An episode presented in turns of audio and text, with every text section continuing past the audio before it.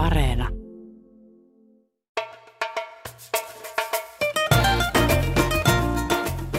Terve Jouni, pidätkö tästä musiikista? Merhaba Karibei, kyllä pidän. Siellähän soi ilmiselvästi kyproslainen kansanmusiikkikappale Dillirka, joka on siitä hauska kappale, että se on kummallakin puolella suosittu. Niinpä. Dillirga'dan gece geçtim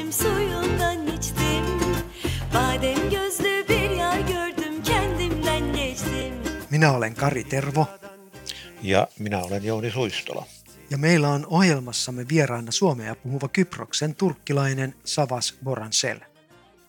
Ja tämä meidän ohjelmamme on nimeltään Unohdettu Pohjois-Kypros. Jouni, miten Pohjois-Kypros on unohdettu? Harva Pohjois-Kyproksella käynyt enää muistaa.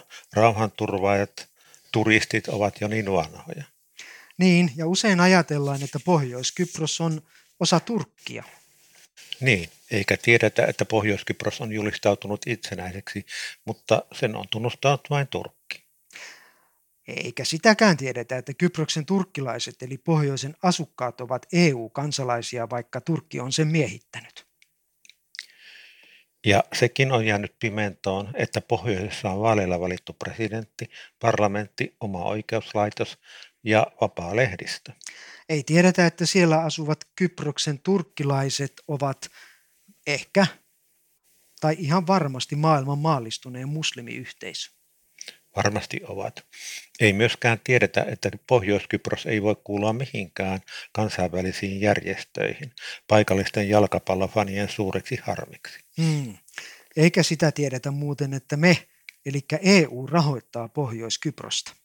Sinne taitaa mennä 30 miljoonaa euroa vuodessa. Hmm.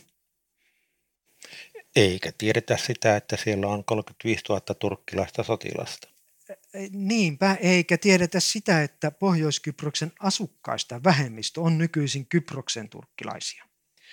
Niinhän se valitettavasti on. Sinne on mantereelta muuttanut niin paljon mannerturkkilaisia, että alkuperäiset Kyproksen turkkilaiset ovat jääneet vähemmistöksi. Niin eikä tiedetä, että pohjoisessa on entinen itäisen välimeren kaunein lomakeskus, joka on kyllä nyt tänä päivänä jo rämettynyt pystyyn sinne, kun ei ole päästetty ketään 46 vuoteen, paitsi turkkilaisia sotilaita vahtimaan, että kukaan ei mene sinne.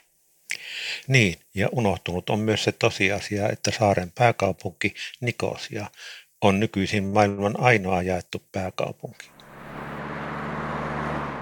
You just had to use your passport to enter Nicosia from Nicosia. Well done. Sinun on käytettävä passiasi mennäksesi Nikosiasta Nikosiaan. Hyvin tehty. Siinä Kyproksen turkkilainen kansalaisaktivisti ja journalisti Esra Augin vei lapsiaan kouluun Nikosiassa. Joka päivä he ylittävät rajan pohjoisesta etelään ja takaisin niin sanotun vihreän linjan, jota YK valvoo, mutta sen ylityspaikkoja valvovat Kyproksen konfliktin osapuolet, saaren kreikkalaiset ja toisella puolella turkkilaiset. Jouni, sinä olet unohtunut sinne Pohjois-Kyprokselle jo yli 80 vuodeksi. Mikä sinut ja vaimosi vei sinne? Ensimmäiseksi vei laiva kesällä 1988. Ja sanotaanpa nyt sillä tavalla, että kun laiva aamuyöstä lähestyi Pohjois-Kyprosta ja sieltä nousivat ne jotenkin lumoavat aaveenomaiset vuoret esille sieltä aamuusvasta, niin olimme sillä myytyjä.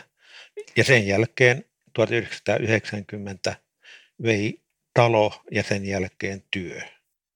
Minä puolestani olen vuodesta 2015 oleskellut Pohjois-Kyproksella kuukausikaupalla joka vuosi. Ja aika pian kiinnostuin Kyproksen tilanteesta. Oikeastaan kimmokkeen sain siitä, kun juttelin kerran tapaamani paikallisen kanssa ja kysyin, oletko turkkilainen vai Kyproksen turkkilainen. Hän vastasi, että en kumpaakaan. No oletin tietysti heti, että hän on Kyproksen kreikkalainen, mutta ei, vaan hän jatkoi, olen turkkia puhuva kyproslainen. Aa, no tämähän piti selvittää mietin ja tässä sitä ollaan.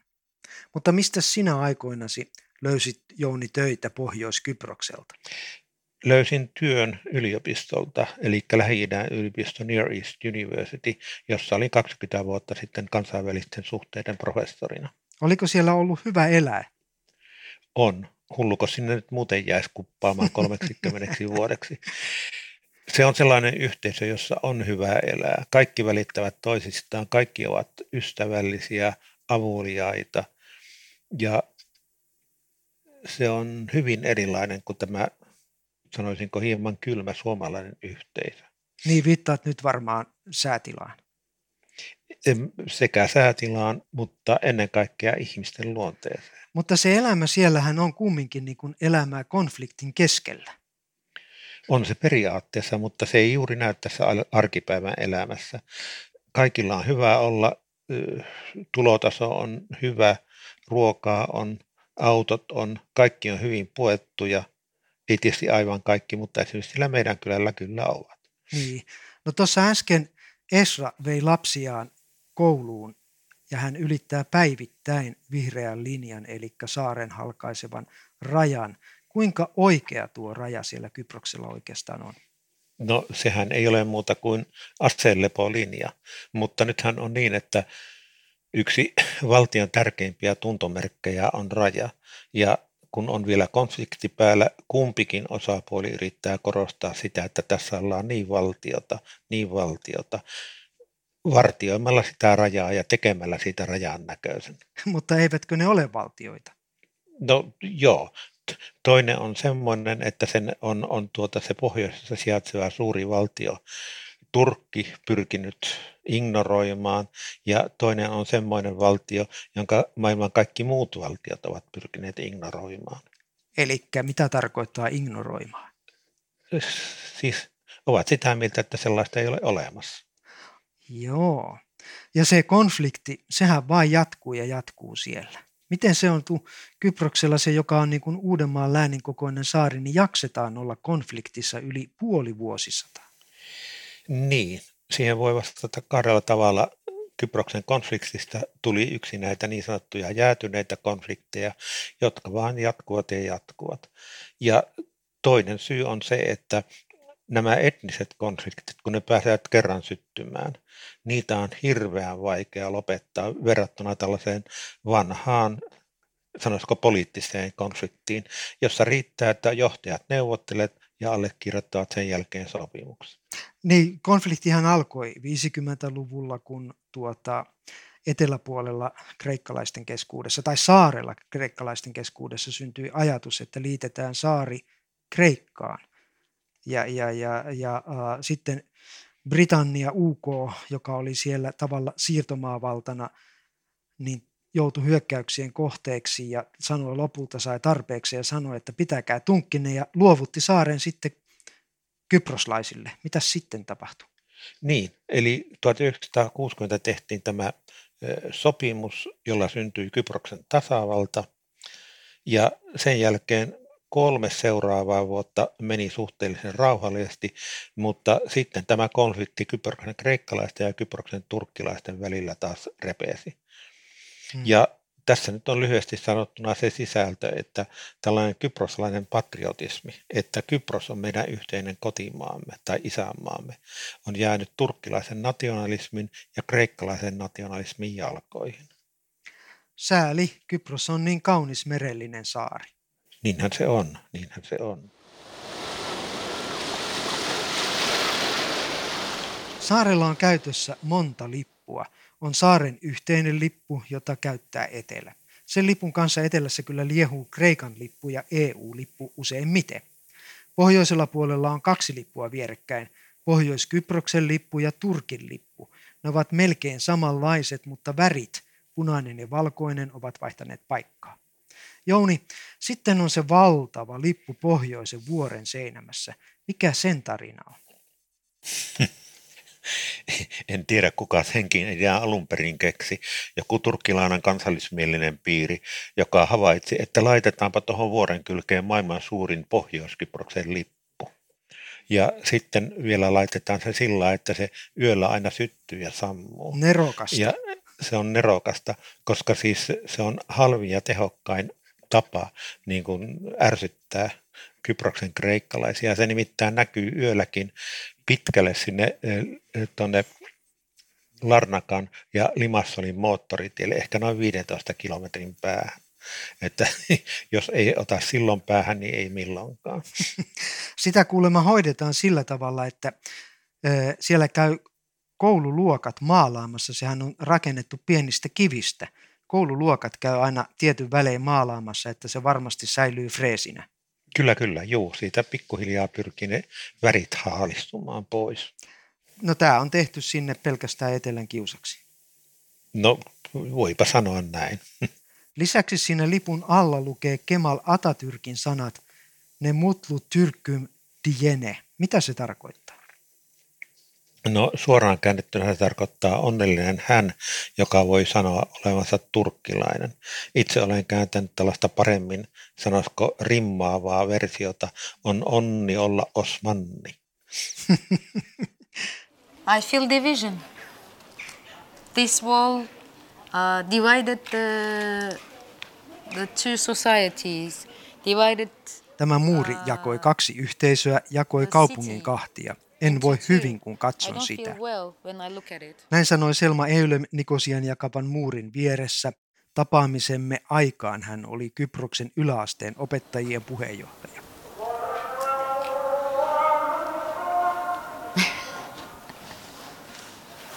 Division is not a good thing, is it? It's not a good thing. We, we want to live together. We don't want any borders. Look at the European Union, look at the Europe. All the borders are um, destroyed. Jako ei ole hyvä asia. Me haluamme elää yhdessä, me emme halua mitään rajoja. Katso EUta, katso Eurooppaa. Mekin haluamme elää yhdessä omassa maassamme. Muurin ei pitäisi olla tässä, meillä ei pitäisi olla rajatarkastuspisteitä eikä rajaa. No walls. Ja nyt mukaamme liittyy Savas Boransel. Hän on Kyproksen turkkilainen ja istuu tällä hetkellä Kyrenian eli Girnen kaupungissa Pohjois-Kyproksella rannalla. Savas on syntynyt lähellä Pafosta, joka on kaupunki eteläpuolella. Minkälainen kylä se oli, Savas, jonne synnyit? Meidän kylä oli sekä kylä, Kyproksen turkkilaiset ja kreikkalaiset asuimme samassa, samassa kylässä ja, ja joo, meidän yhteinen, yhteiset kielet oli asiassa puhuttiin vain kreikkaa siellä kylässä. Vaikka mä olin Kyproksen turkkilainen, Turkkia opettelin silloin kun mä olin 9, 9, 8, 9 vuotta. Minkälaista se elämä sekakylässä oli? Oliko se sopuisaa? Oli, oli, oli. Välillä oli vähän, vähän, vähän sillä äh, hässäkkä, mutta että ei ollut mitään politiikkaa, ei ollut mitään vihaa keskenämme. Vaan. Sinä olet syntynyt 1967, eikö niin? Joo. Eli olit, olit seitsemänvuotias, kun tuli vuosi 74. Joo. Mutta hyvin mä muistan sitä kyllä elämää. No mitä vuonna 74, mitä muistat, mitä silloin tapahtui? 74 oltiin, oltiin siellä Pafoksen kylässä, samassa kylässä, toi Akussos kylässä. Ja mä muistan, kun ne, muistan, kun ne, ne radiossa sanottiin, että nyt ö, Turkki nousi maa, maahan ja, ja, ja, ja, nyt on sota. Ja, ja sitten mä muistan, kun ne lentokoneet lensi meidän kylän yli ja, ja alkoi pommittamaan ne, ne laivat siellä, kun meidän kylä on ollut, ollut niin lähellä, meidän toi, ää, meri oli niin lähellä kylän. Ja siellä oli ne kreikkalaiset laivat, laivastot, eli armeijan laivastot, sotalaivastot. Ja niitä alkoi pommittamaan. pommittamaan. Koko toi kylä oltiin kreikkalaisten kanssa, koska meillä on ollut sekä kylä me mentiin äh, koko kylä, eli sekä kreikkalaiset, Kyproksen kreikkalaiset sekä Kyproksen tyrkkiläiset, mentiin yhteissä, yhteisessä biilo. Tämä johdattaa minut siihen kysymykseen, Savas, kun sinussa on kaksi kerrosta siellä sisäpuolella. Sinä puhut kotikielenesi kreikkaa, sinä olet kuitenkin Kyproksen turkkilainen ja sitten sinä olet myös suomalainen, sinulla on Suomen kansalaisuus. Mitenkä sinä asettaisit nämä eri identiteetit järjestykseen? Eli kuka sinä oikeastaan olet? Mä muistan, kun mä tulin, tulin silloin, kun mä muutin Suomesta Kyproksen, mun veljet sanoivat, mun, minun veljet ja siskot sanoivat mulle, että sinusta tuli suoma, suomalainen. Ja, ja mä, sanoin, että, mä sanoin heille, että mä sanoin, mä en, en, en, en, en, en unohda sitä. Kun mä sanoin, että, mä sanoin heille, että kiitos. Eli kiitos, että, että te sanoitte sitä, että, että tässä on jotain, joka on, on, on, olen, olen ylpeäkin tässä. Ja. Kyllä, ja, ja tuota, se, kyllä se suomalaisuus sinussa aina silloin tällöin puhkeaa esille. Ja, ja kun käy siellä Kosanin ravintolassa, jota sinä pidät, ja se, sitä piknikpaikkaa, kun sitä katsoo, niin, niin voi olla varma, että on koko saaren puhtaimmalla ja siisteimmällä piknikpaikalla ja ravintolassa. Onko niin Savas, että sä koet itsesi kyproslaiseksi, et, et, et Kyproksen turkkilaiseksi tai Kyproksen kreikkalaisiksi? En, en käyttäisi politiikan tässä. Että jos mä olen, jos mä olen Kyprokselta, tulee automaattisesti se on kyproslainen.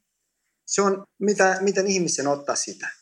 Eli mulla on ystäviä, kreik- kreikka, Kyproksen kreikkalaisia, hyviä ystäviä. Mä katson ihmisiä ihmisen. En, en mit, mitä, ne, mitä kieltä ne puhuu tai mitä heidän uskonto tai mitä heidän... Sinä olet yksi sellainen ihminen, joka, joka tuota, ikään kuin, josta näkyy ulos. Ja, ja hänen elämästään näkyy ulos. Siis se, että hän on kyproslainen, ei turkkilainen, ei kreikkalainen – Olisiko sinusta tässä hyvä lähtökohta tämän saaren pitkäaikaisen riitelyn, sotimisen ja tappamisen lopettamiselle ja, ja sille, että vihdoinkin saataisiin sinne sopu? Että siellä saarella olisi niin paljon, sanoisinko, savaksia, että, että saataisiin sopu rakennetuksi. Näin mä sanoisin, vastasin tässä, että jos, jos en olisi mennyt Suomeen käymään, opiskelemaan tai asua siellä, olisin ajatellut samalla tavalla kuin toiset kyproslaiset ajattelevat. Eli sekä Kreikan kyproslaiset että Turkin kyproslaiset. Eli minun aj- ajatusmaailma muuttui sen jälkeen, kun mä olen käynyt Suomessa ja nähnyt eri maailma, eri ihmisiä, eri ajatuksia, muuta maailmaa.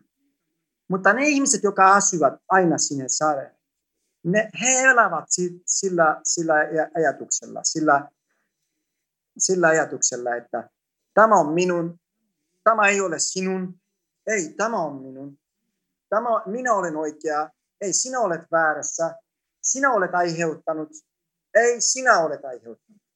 Vihasta ei tule, ei tule mitään, ei tule mitään ratkaisua. Ihmisten pitää etsiä oppia rakastamaan, kunnioittamaan toinen toisia. Ei mitä valia, mitä hän toi kieli puhuu tai mikä uskonto tai mitä. Se pitää aloittaa hmm. omasta itsestäsi, itsestäsi ensin.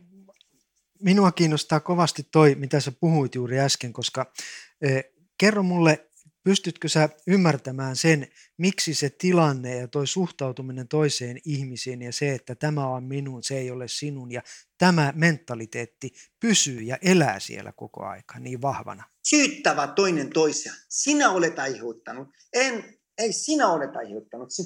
Eh, tästä ei tule mitään. Se ei tule mitään. Pitä, pitä, jos ihmiset tai kansa tai ne, mitä sanotaan, ne valtiot, ihmiset, jos ne ei hyväksy, että kaikki me ollaan väärässä, kaikki me ollaan tehty, me kaikki me ollaan syyllisiä, silloin ehkä tässä alkaa tulemaan sopu, ratkaisu. Mutta sen, sen, sen jos, ne, jos koko aika syyttävät toinen toisia, ei tästä tule mitään. Se on loppu, lopullinen. Ei tule tästä. Savas, taisit osua asian ytimeen tuossa sinun analyysissasi siitä, että miksi Kyproksella tämä konflikti jatkuu, jatkuu ja jatkuu. Kyllä, kuulosti kyllä hyvin vahvasti siltä. E, miksi ihmiset eivät pysty unohtamaan? Miksi unohtaminen ja anteeksi anto on niin vaikeaa? Hmm. Se on vaikea. Yleensä ihmisellä on vaikea hyväksyä. Se on tosi, se on, mikä mä sanoisin näin. Voisinko olla, antaa yhden esimerkin tästä? Mielellään. Eli minun naapuri, lähin naapuri, Posankylässä, jotain konflikti tuli meidän valin. Ja, ja en, en, en muista ihan tarkkaan, että oliko hän syyllinen vai olenko minä, tai olenko minä aiheuttanut tai onko hän. Mutta ei puhuttiin, ei, ei tervehtinyt toisiaan. Ette ei, emme ole tervehtineet pitkää, pitkää aikaa.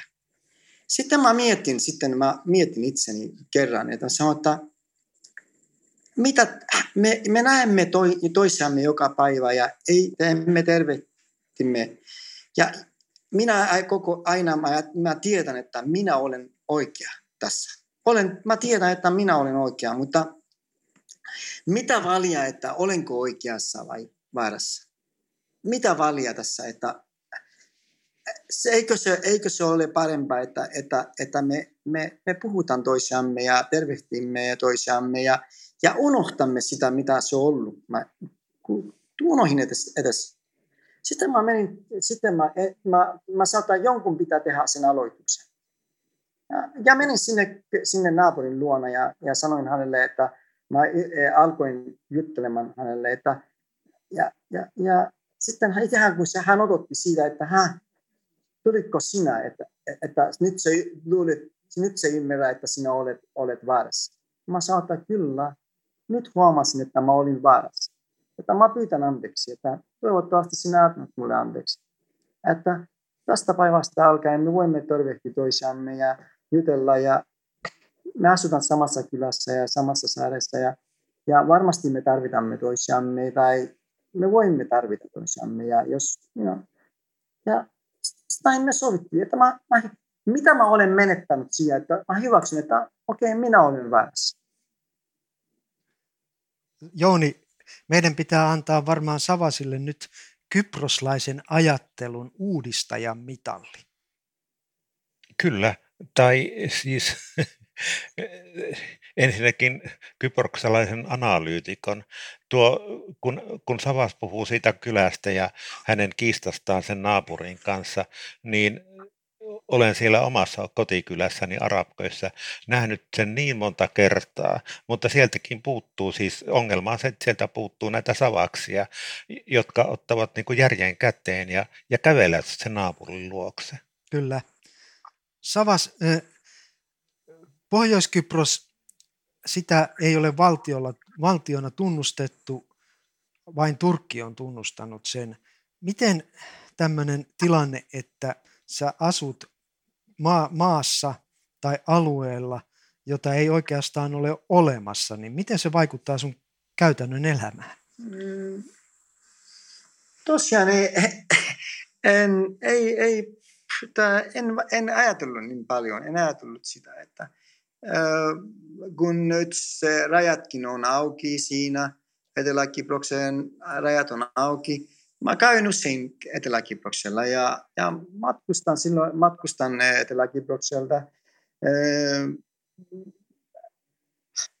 Jos, oli, jos rajat ei olisi auki, tosiaan ehkä ollut, ollut minulle vaikea asua pohjois Itse tosiaan, tosiaan.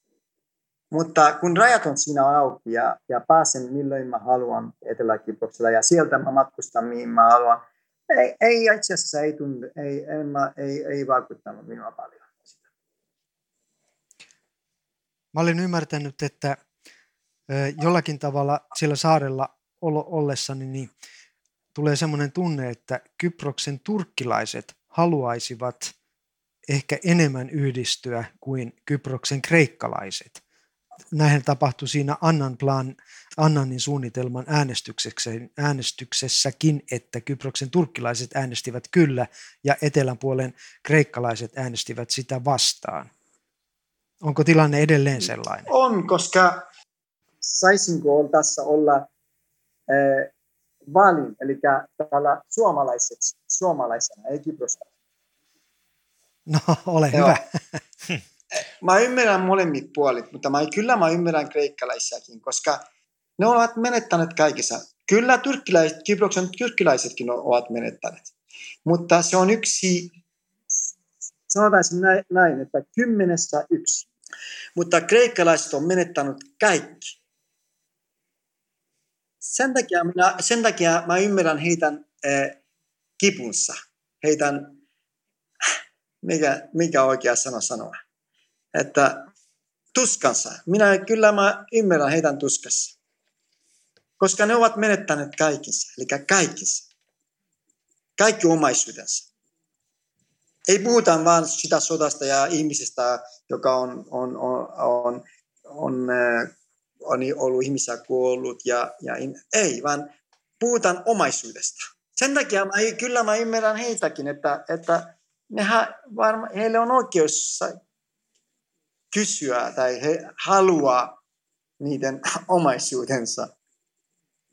Ja varmasti sen takia ne ovat sitä enemmän vastaa, vastaa. Eli, ja, ja ne, heille on, ovat katkeria enemmän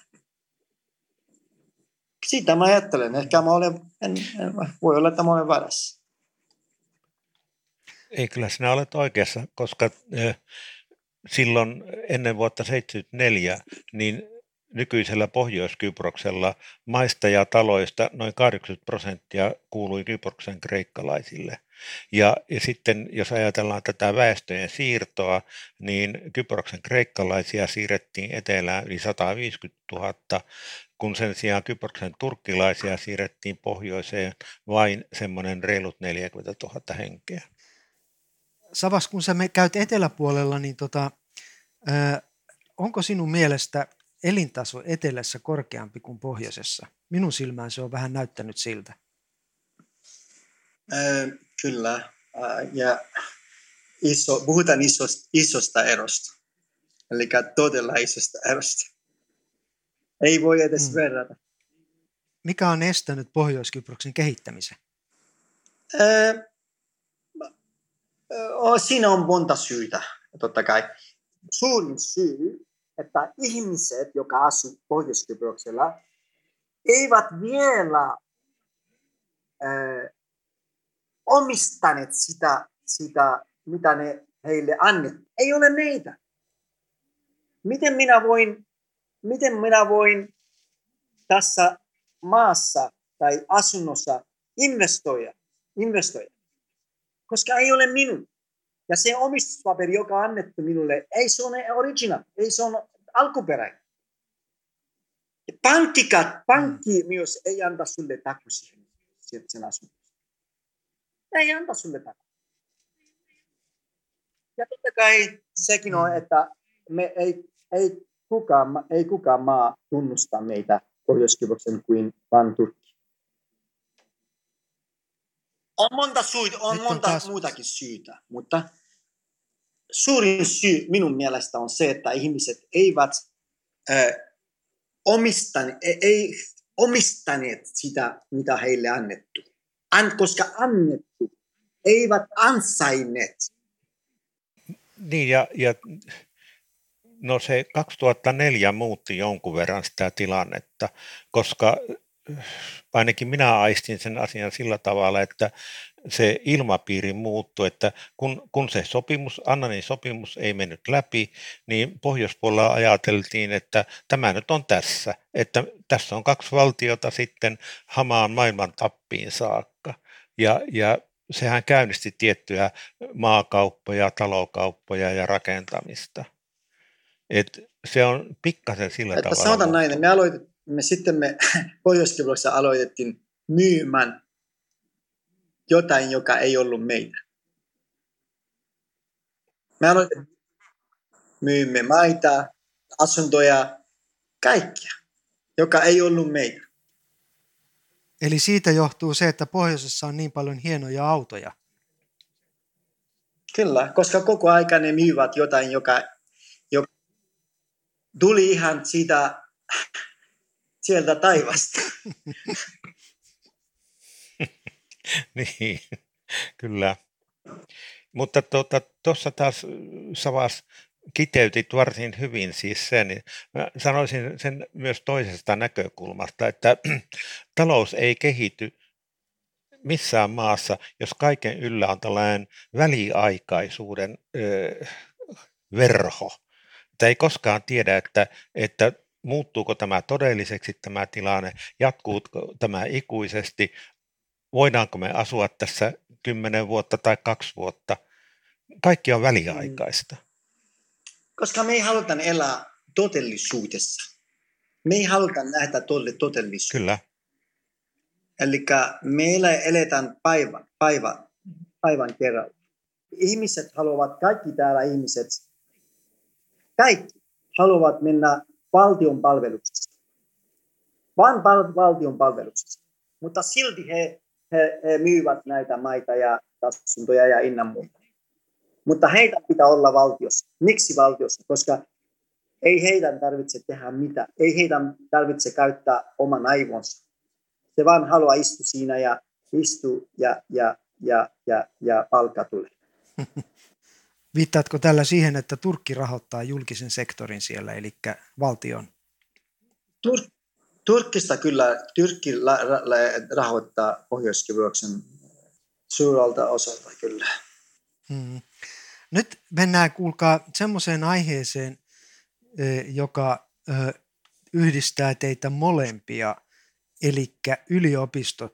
Jouni on työskennellyt siellä pohjoispuolella yliopistossa 20 vuotta, yli 20 vuotta, ja Savas, sinä tänä päivänä työskentelet tai autat yliopisto-opiskelijoita siellä Kyproks, Pohjois-Kyproksella. Miksi niin monet opiskelijat tarvitsevat apua? Mm. enemmän mä autan niille, niille Afrikasta muuttaneet opiskelijoita. Miksi he tarvitsevat apua? Öö, ensin sano, ensin näken, että heille on, heille on ne tulevat tänne opiskelemaan, mutta heille ohjataan tänne opiskelu, opiskelemaan, mutta heille ei kerrota tot, tot, tot, todellinen elämä, minkälainen elämä täällä on. Ja sitten, sitten kun ne tulee, koska tässä on, on, tässä on takana niitä, niitä ihmiskauppat kyllä, näin sano, sanoisin, että ja Afrikasta se on tosi vaikea se on tosi vaikea matkustaa mihinkään mu- mu- mu- muihin maailmaan kuin pohjois Heille ei kerrota, että, mihin, minne, että, että ne ovat tulossa pohjois joka ei tunnettu maa, ja täällä on ne vaikeukset ja, ja kaikki näitä, mitä todellisuuden. Ne vaan heille kerrotaan, että te olette menossa eh, Kyprokselle, joka on eh, kuuluu Eurooppaan ja siellä on paljon töitä ja, ja siellä on pystytte työskentellä ja te voitte kouluttaa, te voitte maksaa heidän opinnonne itsen, itse ja te voitte saada niin paljon rahaa, kun te, olette, kun te menette töihin ja te voitte myös lähettää omalle perheelle sitä rahasta. Mutta miksi näin ei sitten tapahdu? koska heitä vaik- va- valehtelevat, että koska ne takana olevat y- y- y- järjestö saa niin paljon rahaa heistä. Ja sitten kun ne menet, tulee tänne ja, ja huomaavat, että ei ollut niin mitä heille sanottu siellä Afrikassa, ne joutuvat vaikeuksiin täällä, täällä ja minä yritän niille auttamaan. Tämä tarkoittaa sitä, että mikä, mitä ihminen, jos, jos hänellä ei ole rahaa, mitä se tekee? Mitä, mitä, te, mitä tekee ihminen, jos on nalka ja ei, ollut, ei ole töitä? ei mitään tuloja. Ei tule rahaa perheestä Afrikasta, koska perhekin siellä odottaa, että lapset menee opiskelemaan ja ne työntekentelee ja vielä ne lapset lähettää perheellekin rahaa sinne Afrikkaan. Jouni, tunnistatko tämän ilmiön? Ky- kyllä ja ei. Se Savas näkee sen asian eri näkökulmasta, joka on, on täsmälleen yhtä oikea kuin tämä mun näkökulma, niin mä näen sen siitä näkökulmasta, että, että tuota, ne opiskelijat tuli Afrikasta ja ne, jotka tuli sinne, sanotaan, yli, meidän yliopistollemme ja, ja tuota, pysyivät sitten siellä opiskelijoina, se keskeyttämisprosentti jopa niiden afrikkalaisten opiskelijoiden kohdalla oli varsin pieni. Että he tulivat ensimmäisenä vuonna ja valmistuivat neljännen vuoden lopulla melko säännönmukaisesti. Mutta nyt kun ajattelee sitä tuota kuvaa tuohon Savaksen kuvaan rinnalla, niin kysymys oli siitä, että se mitä me näemme yliopistolla oli, oli siis se, sanotaan niin kuin vähintään keskivarakas tai varakas afrikkalainen perhe, joka pystyy lähettämään lapset ja rahoittamaan myös hänen opiskelunsa siellä. On niitä, totta kai, on niitä, on niitä, on, totta kai on niitä, mutta suurin osa on niitä, joka todella heillä on ollut, ollut se vain pako sieltä omasta maasta. Mä en halua kertoa ne, ne ma, maiden nimet, mutta on niitä paljon ja, ja meillä on ollut, äh, ollut niitä me aina kokoontuimme, on, me, on ollut meillä semmoinen äh, pieni äh, järjestö täällä, joka heillä autet, autat. Tuota, yliopistojahan siellä pohjoispuolella on paljon, eikö niitä ole parikymmentä kappaletta, Jouni? Tämänhetkinen luku taitaa olla 32. 32? Kyllä. Ja, ja, ja Pohjois-Kypros on tota, kolmannes uudesta maasta. Joo, no pari kommenttia tuohon lukumäärään. Se ensimmäinen kommentti on se, että kun tämä Pohjois-Kypros on, on näissä erilaisissa saaroissa, esimerkiksi ei ole suoria lentoja, niin se tarkoittaa sitä, että tämmöinen lyhytaikaisturismi, esimerkiksi viikon matkat Pohjois-Kyprokselle, ei niitä pysty myymään, koska menomatkaa menee yksi päivä, tulomatkaan taas toinen päivä. Eli siis matkan pituudeksi Kyproksella jää vain viisi päivää. Niin tämä oli sellainen logiikka, jota ei kukaan pystynyt murtamaan, jolloin, jolloin sitten 90-luvun alkupuolella keksittiin uusi ajatus, että kun ei saada lyhytaikaisia turisteja, niin satsataan pitkäaikaisiin turisteihin. Eli lähinnä brittieläkeläisiin ja sitten joku keksi tämän ajatuksen, että hei, perustetaan yliopistoja, että nehän tulee vähintään neljäksi vuodeksi tämmöinen opiskelija, kun, kun saadaan sen kädestä vaan kiinni, niin hän on siellä hyvin pitkän ajan. Ja tämä oli se alkusyy, miksi ruvettiin rakentamaan näitä yliopistoja. Ja tällä hetkellä, kun ollaan siinä 32, se on taas se toinen kommentti, niin tosiasia on se, että näistä yliopistoista vain pari-kolme ansaitsee yliopiston arvonimen. Muut on sellaisia nopeasti perustettuja nyrkkipajoja. Se oikea yliopisto, senhän tarvitsee olla suuri, monialainen ja, ja, ja tieteellinen. Mutta jos, jos sä perustat siis rahan tekoon, ja se, siis nämä viime aikoina tulleet yliopistot, niin tähän tulee koko ajan lisää. On, on tällaisia pieniä rahantekokoneita, jotka perustuu turkkilaiselle pääomalle. Joku turkkilainen bisnesmies perustaa yliopiston, antaa sille komealta kuuluvan nimen ja sitten sitä ruvetaan pyörittämään siellä. Aivan. Mä olen samaa mieltä tässä. Että nyt joka, jokaisessa kulmassa on yksi yliopisto jokaisessa kulmassa on yksi yliopisto, koska ne, jokainen bisnesmies täällä, bisnesmiehelle, minulla on sitä Kyllä, ja tätä, joo. mutta minulla on yliopistokin.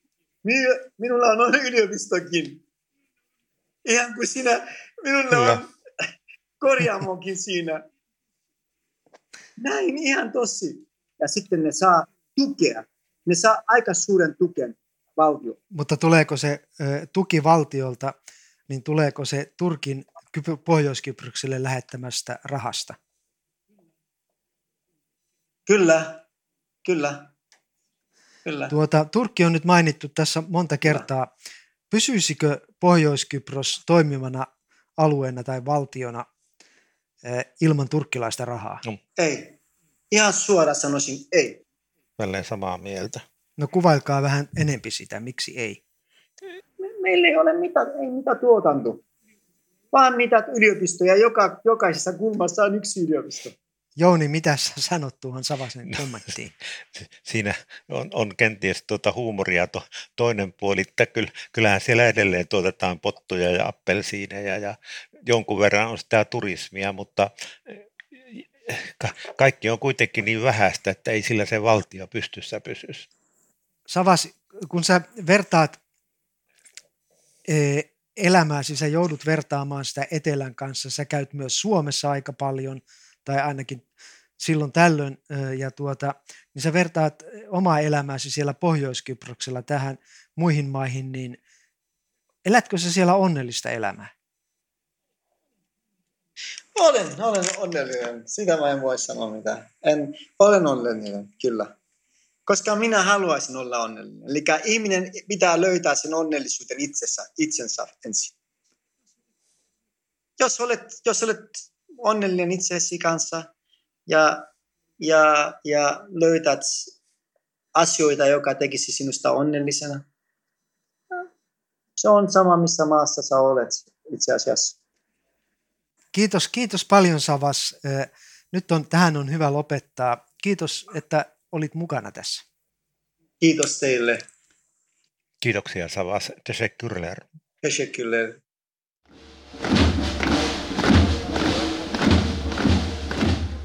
Jouni, Turkin miehitys Pohjois-Kyproksella on tehnyt siitä aika erikoisen paikan elää. Vuodet 1974 ja 2003 esimerkiksi, niin saaren asukkaat eivät voineet ylittää tai käydä saaren toisella puolella ollenkaan. Näinhän se oli. He pystyivät tapaamaan toisiansa siellä vihreällä linjalla Pilan, Pylan kylässä, mutta eihän sekään ole kauhean mukavaa käydä semmoisessa paikassa, kun kummallakin on omat tuttavansa ja omat paikkansa siellä toisella puolella. Mutta se oli se ainoa tapa. Harva sitä viitsi sillä tavalla käydä tuttujansa tapaamassa. Niin ja se Pylän kylä, niin sehän on tota, ihan toisessa päässä siellä itäpäässä saarta. Niin. Ja sinne on isoista kaupungeista aikamoinen matka, Kyllä, tai etelästäkin. kyllä. Ja se oli se prosessi silloin hyvin hankala sinne pääse, pääseminen. No eikö silloin ollut siis rajan yli Uudenmaan läänin kokoisella pienellä saarella, niin eikö silloin tosiaankaan ihmiset voineet tavata toisiaan? Eivät, eivät. Siitä eivät päässeet kulkemaan kuin diplomaatit ja YK-ihmiset. Joo, ja tämä kyllä aiheutti siellä lapsille esimerkiksi Kyproksella molemmin puolin aika erikois, e- ihmeellisen tilanteen. Lapsille opetettiin nimittäin molemmin puolin koulussa, että toisella puolella saarta elää pahoja ihmisiä. Näin Esra Aigin kertoo tästä omasta koulunkäyntikokemuksestaan. I will never forget my first day at school. Um, I went to school and um, imagine what I must have been told at school at that age. Kun palaan ensimmäisen koulupäivän jälkeen koulusta kotiin, ensimmäinen kysymykseni äidille oli, minkä näköisiä Kyproksen kreikkalaiset ovat? Olin kuusi-vuotias, kuvittele mitä minulle kuusi-vuotiaalle oli kerrottu, että kreikkalaiset eivät näytä ihmisiltä, heillä pitää olla erilainen muoto, väri ja niin edelleen. He eivät voi olla ihmisiä. Mieti Jouni, aika, aika kummalliselta tuntuu. Sinä, sinä menit sinne Kyprokselle 90-luvulla, eikö niin? 90 oikeastaan tai 94. Niin tota, äh, oliko se noin rankkaa? Mulla ei siis sellaista kosketusta tuohon peruskoulun opetukseen, mutta siitähän teki toi Prio, toi Oslon rauhantutkimusinstituutti tutkimuksen ja kyllä siellä voi sanoa, että sieltä tuommoinen yleiskuva syntyy niistä oppikirjoista ja kouluopetuksen sisällöstä.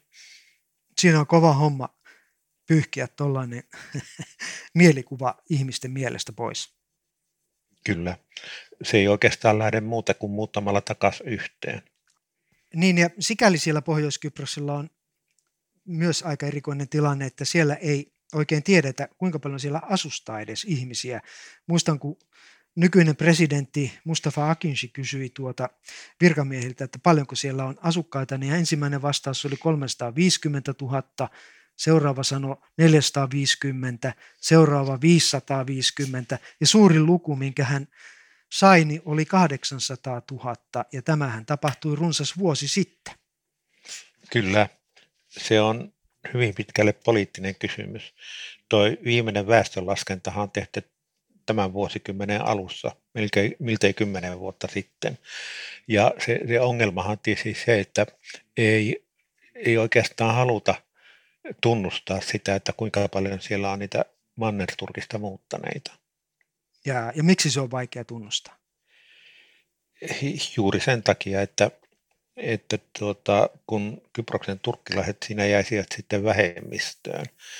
Ja nyt yksi näitä kansainvälisen politiikan tai oikeuden klausuuleja on siis se, että, että miehittäjävalta ei saisi muuttaa väestösuhteita valtaamalla alueella. Mutta sehän on jo tapahtunut Pohjois-Kyproksella. Niin, niin, mutta juurihan me puhuimme siitä, että sitä ei haluta sanoa. Niinpä. Tuota, e, siellähän asuu sitten myös aika paljon nyky, nykyisin näinä päivinä myös brittejä ja venäläisiä. Britithän on tullut sinne jo aikoja sitten, tai jääneet.